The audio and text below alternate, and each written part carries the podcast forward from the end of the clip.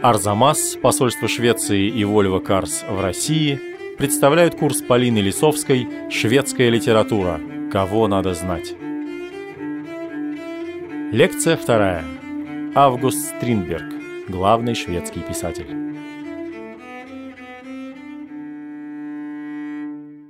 Шведская литература прошла все те же этапы, что и литературы других крупных европейских стран. Была средневековая литература, литература просвещения, романтизм, конечно, натурализм, реализм и так далее. Но Швеция находится несколько на отшибе, на периферии Европы, поэтому можно сказать, что некоторые течения, некоторые этапы литературного процесса запаздывали, но бывало и так, что Швеция опережала другие европейские страны в плане литературного развития. И вот таким новатором был Юхан Август Стринберг, безусловно, величайший шведский писатель, который родился в 1849 году. И читая Стринберга, мы буквально видим, как в творчестве одного писателя отражается очень турбулентная и значимая для Европы эпоха рубежа XIX-XX веков. Ну вот, например, Стринберг вступает в литературное объединение какое-то, а потом страшно ссорится с коллегами, очень переживает, мучается и многократно начинает все сначала. Так было с объединением «Молодая Швеция», которая проповедовала натуралистический, по тем временам новаторский метод в литературе. Тринберг сам придумал этой группе название, стоял у ее истоков, а потом со скандалом вышел.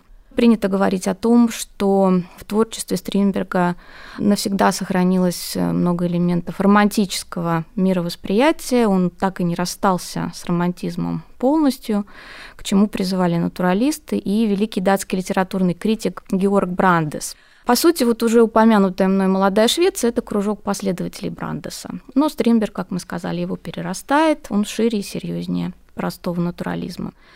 Стримберг родился в небогатой, но вполне обеспеченной буржуазной семье. Мать была даже какое-то время служанкой в доме его отца. Дети получили хорошее образование – домашнее. Музыку изучали, языки иностранные.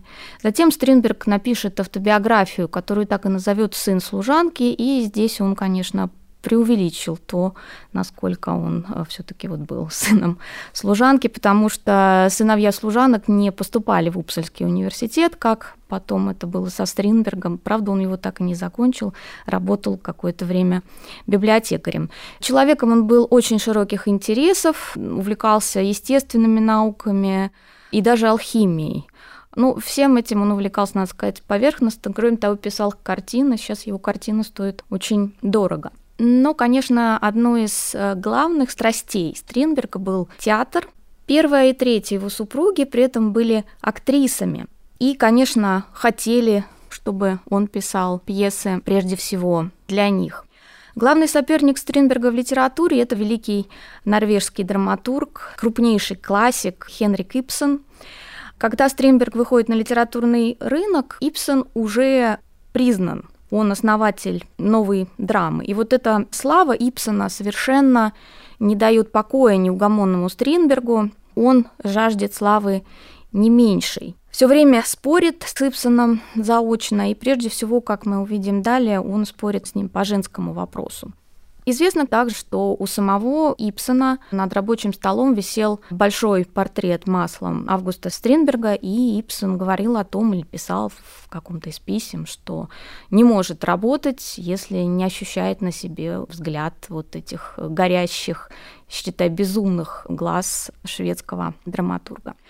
Первый этап в творчестве Стринберга – это натурализм, местами критический реализм и, конечно, его хрестоматийный классический роман «Красная комната», вышедший в 1879 году.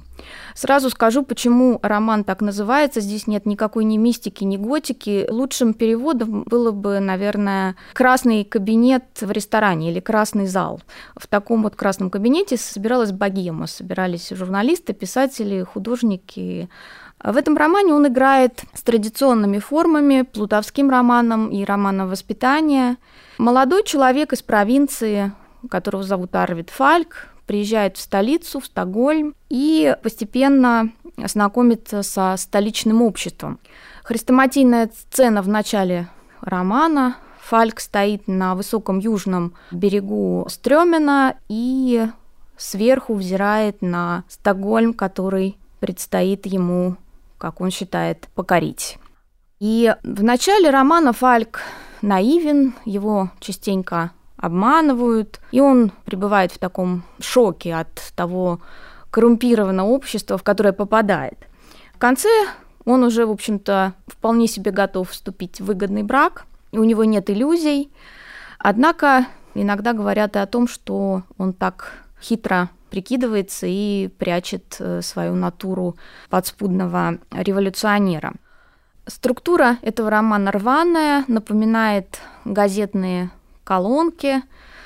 Стринберг сам о своем произведении сказал так. «Я хочу показать панораму общества, которое не люблю и которое никогда не любило меня». Он изображает, например, шведский парламент Риксдаг, в котором идет пустая болтовня. Чиновники там все сплошь бездельники, пресса продажна. Один из героев, художник Селен, написал неоднозначную картину, и сначала все его ругают, но августейшая особа приобретает это полотно, и все начинают восхвалять Селена. Однако тон этого романа легкий и сатирический, а сатира вообще не характерна для шведской литературы – может быть, для шведского темперамента, менталитета, даже в наши дни вот какую-то сатиру достаточно сложно отыскать в современной шведской литературе. И вот это такой становится роман, который, в общем-то, открывает новую эру, новую эпоху в шведской литературе, начинает современную шведскую литературу. Немалую часть своей жизни Стринберг, как и Ипсон, как и множество других выдающихся писателей, провел за границей, считайте, в эмиграции. В начале 1880-х годов он с семьей оказался в Швейцарии и вошел там в круг политических эмигрантов, в том числе русских там было много. И на какое-то время увлекся утопическим социализмом и идеями Чернышевского. В итоге вышел сборник новелл «Утопии в действительности», и там есть такая новелла, называется «Новостройка», в которой рассказывается о попытке построить коммуну. Но вот в 1884 у него выходит совершенно другой сборник новелл, который называется «Браки». И именно этот сборник положил начало репутации его как жена ненавистника, его мизогинической, мизогинной репутации. Почему? Что произошло?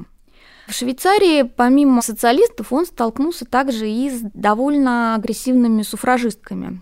Все это происходило на фоне ухудшения отношений с первой женой, Сири фон Эссен.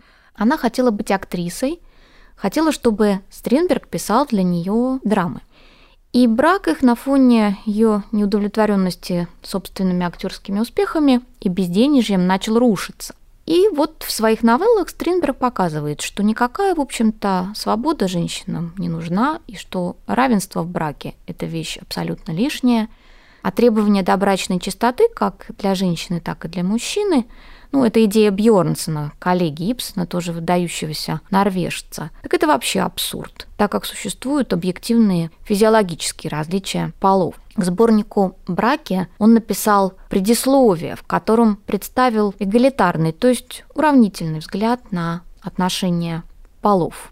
Его тезис состоит в том, что существующее положение вещей стоит законсервировать так, как оно является естественным для естественного человека. Ну, это термин Руссо. Но он лукавит, потому что говорит здесь о крестьянской семье. Ее он приводит в пример равноправия сторон в браке. Он говорит, ну вот посмотрите, у крестьян муж занят своим делом, а жена своим. Сферы их не пересекаются, жене нет резона качать права, она руководит в доме, а муж на пашне. А вот когда речь идет о людях образованных, из высших классов, вот тут-то и начинаются проблемы. Женщине нечем заняться, ни прясть, ни ткать, ничего этого делать ей не надо. И вследствие такого безделия женщина начинает беситься с жиру и требовать каких-то особых привилегий, равноправия. Ну, что она может смыслить, скажем, в финансах или в естественных науках, возражает Стринберг. Есть в этом сборнике знаменитая новелла, которая называется «Кукольный дом», точно так же, как знаменитая пьеса Ипсона. Если огрубить, Ипсон считает, что мужчина и женщина в браке должны быть равноправными партнерами. Ну, вполне такая современная идея, что необходимо взаимное уважение, а не ложь во имя сохранения приличий. И вот в драме Ипсона «Кукольный дом» главная героиня Нора уходит от мужа, который не считает ее взрослым полноценным человеком, способным принимать взрослые решения. Таким образом, это совершенно прямая, открытая полемика с Ипсоном и его Норой. В новелле своей Стринберг буквально пишет, что если в постели у супругов гармония, то никакой суфражизм, в общем-то, и не нужен. В том, что касается темы интимных отношений, Стринберг довольно рано заявляет о себе как о об очень смелом писателе, и это добавляет к его скандальной репутации топлива. В другой новелле из того же самого сборника высмеивается таинство причастия, и вот это уже гораздо серьезнее. За это Стринберга обвинили в богохульстве, начался судебный процесс, но дело, к счастью, закрыли, и Стринберг параллельно еще становится героем борьбы за свободу слова в середине 80-х годов. И, тем не менее, именно женский вопрос становится камнем преткновения. Постепенно усиливается его личный кризис, он теперь еще объявляет себя атеистом, и социалистические идеи к этому моменту, концу 80-х, он отринул. Ему теперь хочется рассмотреть прошлое, в том числе и э, собственное детство. И вот как раз он э, с 86 по 87 публикует вот эту биографию сын служанки. От третьего лица написано произведение. Он дает достаточно полный портрет жизни Швеции и культуры Швеции во второй половине XIX века. И, кстати, он совершенно не хочет, чтобы этот роман воспринимали как исповедь или как мемуары. Он дает ему подзаголовок «Эволюция одной души» и использует в этом произведении вполне натуралистические принципы расы, среды и момента во времени. Метод, которым он пользуется, предвосхищает драмы, в которых он потом создаст и исследует так называемые бесхарактерные характеры. Бесхарактерные имеется в виду не слабые, а характеры, которые скорее сложные, чем типические. Он будет спорить и с э, реалистическим методом, то есть нужно э, создавать сложное, а не типичное. Конечно, Стринберг мастер самопиара, как бы сказали сейчас, потому что он написал несколько произведений, которые мы считаем условно автобиографическими. Одно из лучших произведений в этом ряду, даже если абстрагироваться от того, что оно у личной жизни Стринберга, это произведение, которое называется «Исповедь безумца», по-французски «Le plaidoyer d'un fou», которое было написано в 1887 году, ну, тогда, когда подошел конец браку с Сири фон Стринберг очень хотел стать всемирно признанным писателем. Поэтому роман этот был написан по-французски.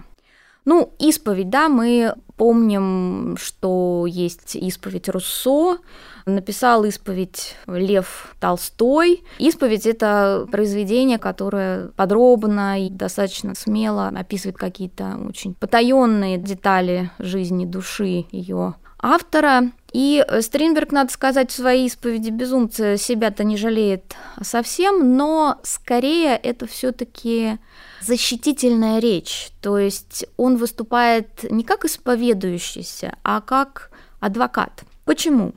Дело в том, что предыстория такая у вот этого романа. Якобы женщины из его окружения вступили в некий заговор, чтобы объявить его сумасшедшим, когда приближался развод с Сири Фунессен.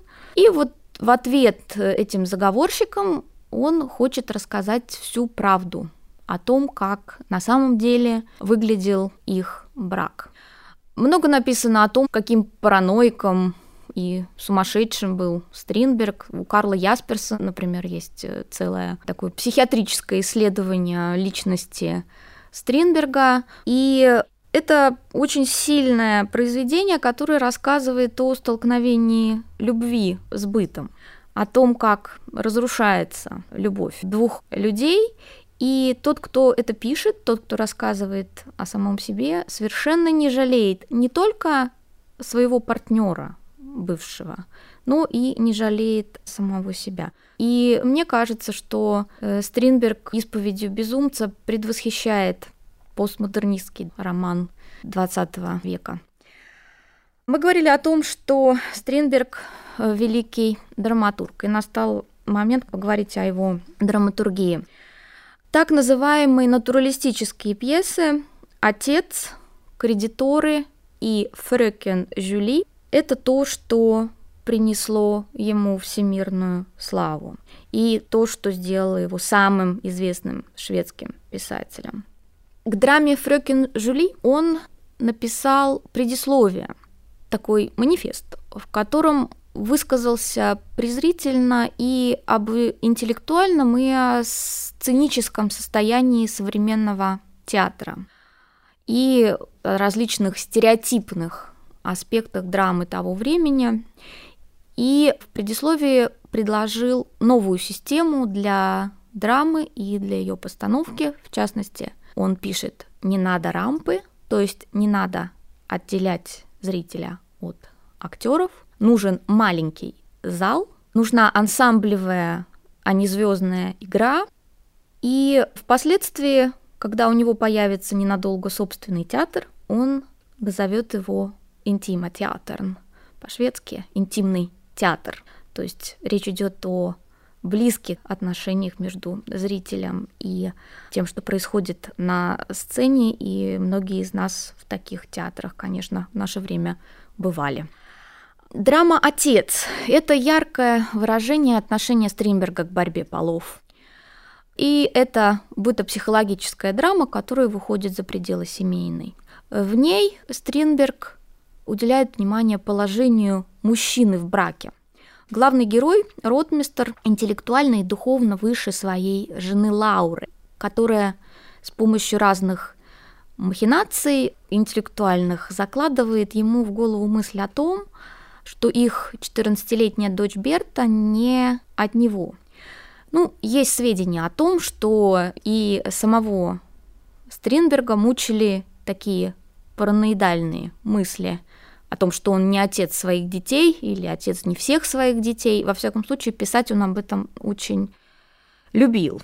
Там, конечно, есть мотивы из античной э, драматургии. Ну, если мы из Хила вспомним и первую часть Аристеи, в ней Клитемнестра кастрирует и убивает Агамемнона, своего мужа, Практически то же самое происходит в драме «Отец», без таких кровавых подробностей, но ротмистра в итоге доводит до сумасшествия, и в результате всех манипуляций жене ротмистра Лаури удается его довести до такого состояния, что он в гневе и в отчаянии бросает в нее зажженную лампу. И тогда она может объявить, что он не в себе, там еще врач присутствует, и Лаура с помощью доктора надевает на ротмистра смирительную рубашку, как бы спеленывает его, как ребенка. Ну и теперь он уже точно полностью в ее власти, она главная. В Фрюкен Жюли опять сталкиваются мужчина и женщина, причем сталкиваются в самом биологическом смысле. На этот раз сильнейшим, правда, оказывается мужчина. И это лакей по имени Жан. Все происходит в графской усадьбе, в сельской местности. Жюли графская дочь. В отличие от отца, где все разрешается на Рождество, здесь э, все происходит во время Мицоммара, праздника летнего солнцестояния. И сюжет, в общем-то, заключается в том, что Жюли соблазняет этого лакея, и до того, как это происходит, как бы она сильнейшая, власть в ее руках. Но вот уже после момента физического обладания они меняются местами, и Жан совершенно по-скотски начинает ею помыкать, и э, в итоге они понимают, что оставаться там они не могут, думают бежать, но для того, чтобы бежать, нужно украсть у графа деньги. На это она тоже не может пойти. В общем, она перерезает себе горло бритвой вот такой э, в кавычках веселый конец. Там всего три персонажа в этой драме. Э, есть еще кухарка Кристина, как бы невеста Жана. И вот она, простая женщина, как раз олицетворяет собой какое-то здравое начало в этом безумстве летней жаркой ночью. Стринберг очень надеялся, что две его драмы Жюли и отца поставит в театре Либр самый прогрессивный театральный режиссер того времени, французский Андре Антуан. Но надо сказать, что Андре Антуан даже побоялся трогать вот эти драмы, особенно Фрёкин Жюли, потому что нам, наверное, не совсем просто понять, а что такого, что графская дочь переспала с лакеем. Вот, но в конце 80-х годов позапрошлого века, безусловно, это было совершенно невообразимая история, и ставить ее на сцене даже в прогрессивном театре было нельзя. Стринберг написал еще несколько пьес по-французски. Вот есть у него, например, одноактная пьеса «Сильнейшая», она повествует о двух женщинах, э, мадам X и мадам Y. Дело происходит в сочельник, и вот э, им обеим почему-то некуда пойти домой. Они проводят Рождество в, э, в ресторане. Одна все время говорит, другая все время молчит. Так вот, если мы вспомним великого шведского режиссера Ингмара Бергмана, у него есть выдающийся фильм персона, в котором тоже речь идет о двух женщинах, и одна все время молчит, а другая все время говорит. Конечно, Бергман взял у Стринберга эту конструкцию, очень авангардную драматическую конструкцию для конца XIX века. В жизни Стринберга случился кризис, который принято называть кризисом инферно он как бы делит на две части его жизни, его творческую биографию. И впоследствии вот об этом кризисе Инферно он напишет одноименный роман. В 1894 году э, Стринберг после непродолжительного пребывания в Швеции приезжает в Париж и решает вернуться там к своим естественно-научным занятиям, ну вот в частности к той самой алхимии, о которой я упоминала, можно предположить, что все это, конечно, нужно было ему для имиджа, и на самом деле он не пытался получать золото из других металлов, однако сохранились они в музее, находятся такие металлические пластины странного цвета, на которых вот вроде бы там остались попытки, алхимические попытки э, Стринберга.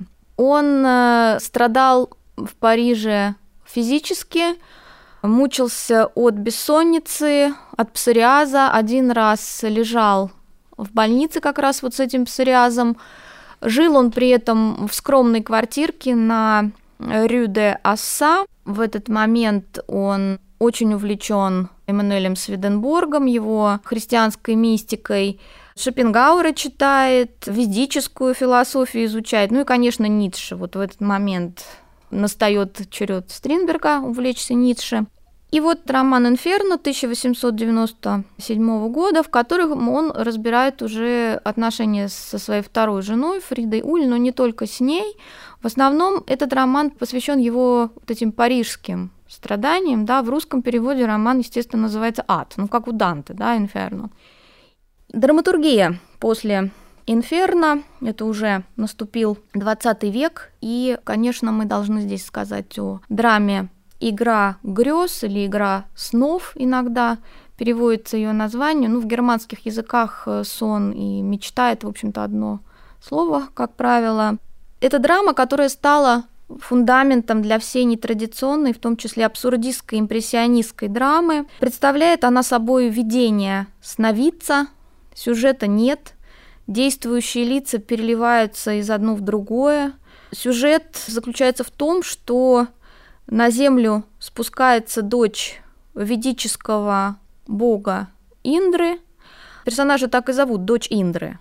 И это такой Христос женского пола, который испытывает на себе все боли человечества. Ну, то есть отец отправляет ее, чтобы она посмотрела, каково там людям. И, побывав на земле, дочь Индры произносит сакраментальную фразу «жалко людей. Дочь Индры не принесла людям облегчение их страданий, но объяснила причины этих э, страданий, и в конце она возвращается на небо и несет с собой туда жалобы поэта. Поэт сопровождает дочь Индры по земле. Очень красивым языком написана эта драма. Ну и к ней Стринберг тоже создает предисловие, пишет э, о необходимости создать драму, где не существует время и пространство, где характеры двоятся, раскалываются, а ход самой драмы представляет собой калейдоскопическое видение жизни, кстати, для Стринберга в этот период уже становится очень важной музыкальность композиции драмы, то есть драма должна быть выстроена как музыкальное произведение с увертюрой, прологом, эпилогом и так далее. И он впоследствии будет э, добиваться музыкальности композиции в последующих своих драмах для того самого интимного театра, его личного. То есть, видите, почему велик Стринберг? Потому что он за свою жизнь создает как минимум два театральных манифеста, то есть он обновляет драму как минимум дважды. И это, конечно, удивительно. На практике он пытается решить задачу музыкальности театрального действия в своих так называемых камерных пьесах для интимного театра. Это 1907 1908-1909. Ему на некоторые сбережения удалось э, купить э, помещение и организовать свой собственный театр. Он, надо сказать, экономически был, конечно, провальным проектом, разорился, но так или иначе, интимный театр был. И центральным концептом пьес для интимного театра можно считать э, так называемую теорию очищения или пурификации, которую он заимствует у шведского христианского мистика Эммануэля Сведенборга. То есть в какой-то момент своей жизни человек сталкивается с тем, что все наносное, все лишнее, все тайное и плохое он должен увидеть воочию, осознать и очиститься. И вот тогда он станет другим человеком, лучше. Но Стринберг, правда, понимал эту пурификацию как форму разоблачения и обнажения жизни за неким фасадом, раскрытие тайн, вытаскивание скелетов из шкафа, как сейчас говорят. Наиболее известные из драм для интимного театра пьеса «Непогода», пьеса «Соната призраков» и драма «Пеликан». Действие в камерных пьесах происходит, как правило, в доме, и это часто современный многоквартирный дом, там телефон, например, может быть. И дом это очень удобная конструкция, да, для того, чтобы раскрывать социальные какие-то моральные, духовные секреты его обитателей. Шкафы, потайные комнаты, стены. Ну, э, конечно, соната призраков это одна из самых известных э, драм Стринберга. Герои там имен, в принципе, не имеют, обозначается их профессия какая-то или социальная принадлежность, как правило. И вот один из главных героев, студент с большой буквы, попадает в странный многоквартирный дом, который принадлежит семье некого Хуммеля. Хумель этот сидит э, в инвалидном кресле все время, но по сути он такой вот вампир, который питается жизнями, секретами других людей. Такой паук, который управляет другими. Такой дьявольский персонаж. И студент э, постепенно, комната за комнатой, раскрывает секреты этого дома. Например, э, один персонаж э, постоянно изображает попугая и говорит как попугай. То есть, конечно, это уже драма абсурда. Это уже то, что потом пышным цветом расцветет у Ионеско, у Бекета. Конечно, э, когда происходят неприятные вещи, закономерным итогом пьесы должна быть смерть. И в конце на стену так называемой гиацинтовой комнаты. А гиацинт это, кстати, у Сведенборга цветок, который символизирует собой очищение. Так вот, на стену комнаты проецируется очень знаменитое полотно австрийского художника-символиста Арнольда Бёклина, которое называется «Остров мертвых». Тотен-Инзель, и мы понимаем, что вот это то, чем все должно завершиться. В целом камерные пьесы демонстрируют преобладание злого начала в человеке, и вот это зло в равной степени губит и невинных, и виновных. Мизантропия Стринберга усиливается к концу жизни. Он к моменту создания пьес для интимного театра или камерных пьес уже развелся со своей третьей женой Харит Боссе, норвежской молодой актрисой. Она была его на 30 лет младше. И живет себе один на улице Дротнингаттен 85, там, где его музей сейчас. Мы несколько слов скажем о его поздних произведениях. Роман 1904 года называется «Готические комнаты». Он должен был стать продолжением «Красной комнаты». Прошло 25 лет. Но в готических комнатах дух молодости уже заменен на дух религиозный, на горечь, характерную для этого периода жизни Стринберга. Мизантропия, конечно, достигает апогея. Стринберг очень плохо пишет о женщинах в готических комнатах. Он пишет, что мозг женщины, мозг ребенка и мозг обезьяны, они примерно весят одинаково. Судя по готическим комнатам, жизнь человека по Стринбергу это гротескная колония, которая сплошь населена преступниками и вампирами. Вампирами в экзистенциальном и интеллектуальном смысле, то есть людьми, которые питаются жизненными энергиями, творческими энергиями, интеллектом других людей. В 1907 году, через э, три года после первой попытки опубликовать, выходит его последний роман, роман с ключом, как принято говорить, называется он «Черные знамена». Подзаголовок у этого романа «Моралите рубежа веков». Главный герой романа – второразрядный писатель, зовут его Сакрис, ну, полная фамилия у него Сакрисон, но все его называют Сакрис, потому что его никто не уважает. У него есть жена Йенни, и Сакрис пишет роман о своей жене, о том, как она ему изменяла, как она глупа, как она бессмысленна. Ну и по мере того, как он пишет этот роман, Йенни чахнет, а когда роман готов, она умирает. В первых девяти главах этого романа мы наблюдаем разные махинации лицемеров, которыми сплошь населено шведское общество. И все это иллюстрирует тезис о том, что ад – это не место, а состояние души человека. И это, конечно, предвосхищает философию французских экзистенциалистов. Да, мы помним, что Сартер писал, что ад – это другие – и вот в черных знаменах, если до этого он выкладывал на всеобщее обозрение только себя и своих жен, то в этом романе, слегка изменив имена и фамилии, он изобразил своих современников. Шведский писательский журналистский Бамонт. Сделал он это исключительно безжалостно, высмеял их жестоко. И, конечно, черные знамена ему не простили. Издатель только вот через три года решился издать это произведение. Еще до недавнего времени были живы потомки тех, кого так обидел Стринберг, поэтому этот роман вообще обычно не, не упоминают. Но если ты не родственник этих людей, по-моему, это очень забавная, злая, такая честная картина общества. И, конечно, этот роман оценят потом шведы, я имею в виду, и простят своего неугомонного Стринберга.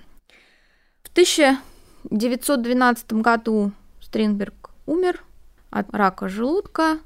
Похоронная процессия составляла 60 тысяч человек. В том числе там было много красных флагов, потому что простые рабочие помнили еще сына служанки и другие ранние произведения, ценили это все. К концу жизни он, к тому же, собирался перейти в католичество, в католицизм, и на его могильном кресте э, надпись на латыни «Укрукс авеспес уника» «Славься крест, единственная надежда». Вот такой итог. Романтизм, либерализм, социализм, мистицизм ведическая философия, алхимия, католицизм. И на фоне всего этого реформы театра, драматургии, целый ряд очень важных и сильных произведений в прозе, много прекрасной поэзии. Все, правда, вот на шведском языке создано.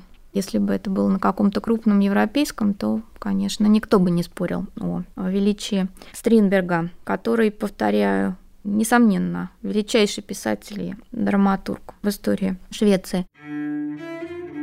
В следующей лекции о стокгольмских фланерах, холодном наблюдении за жизнью, о плотской любви и душевном одиночестве в книгах шведского Достоевского Яльмара Сёдерберга. Курс подготовлен совместно с посольством Швеции и Volvo Cars в России –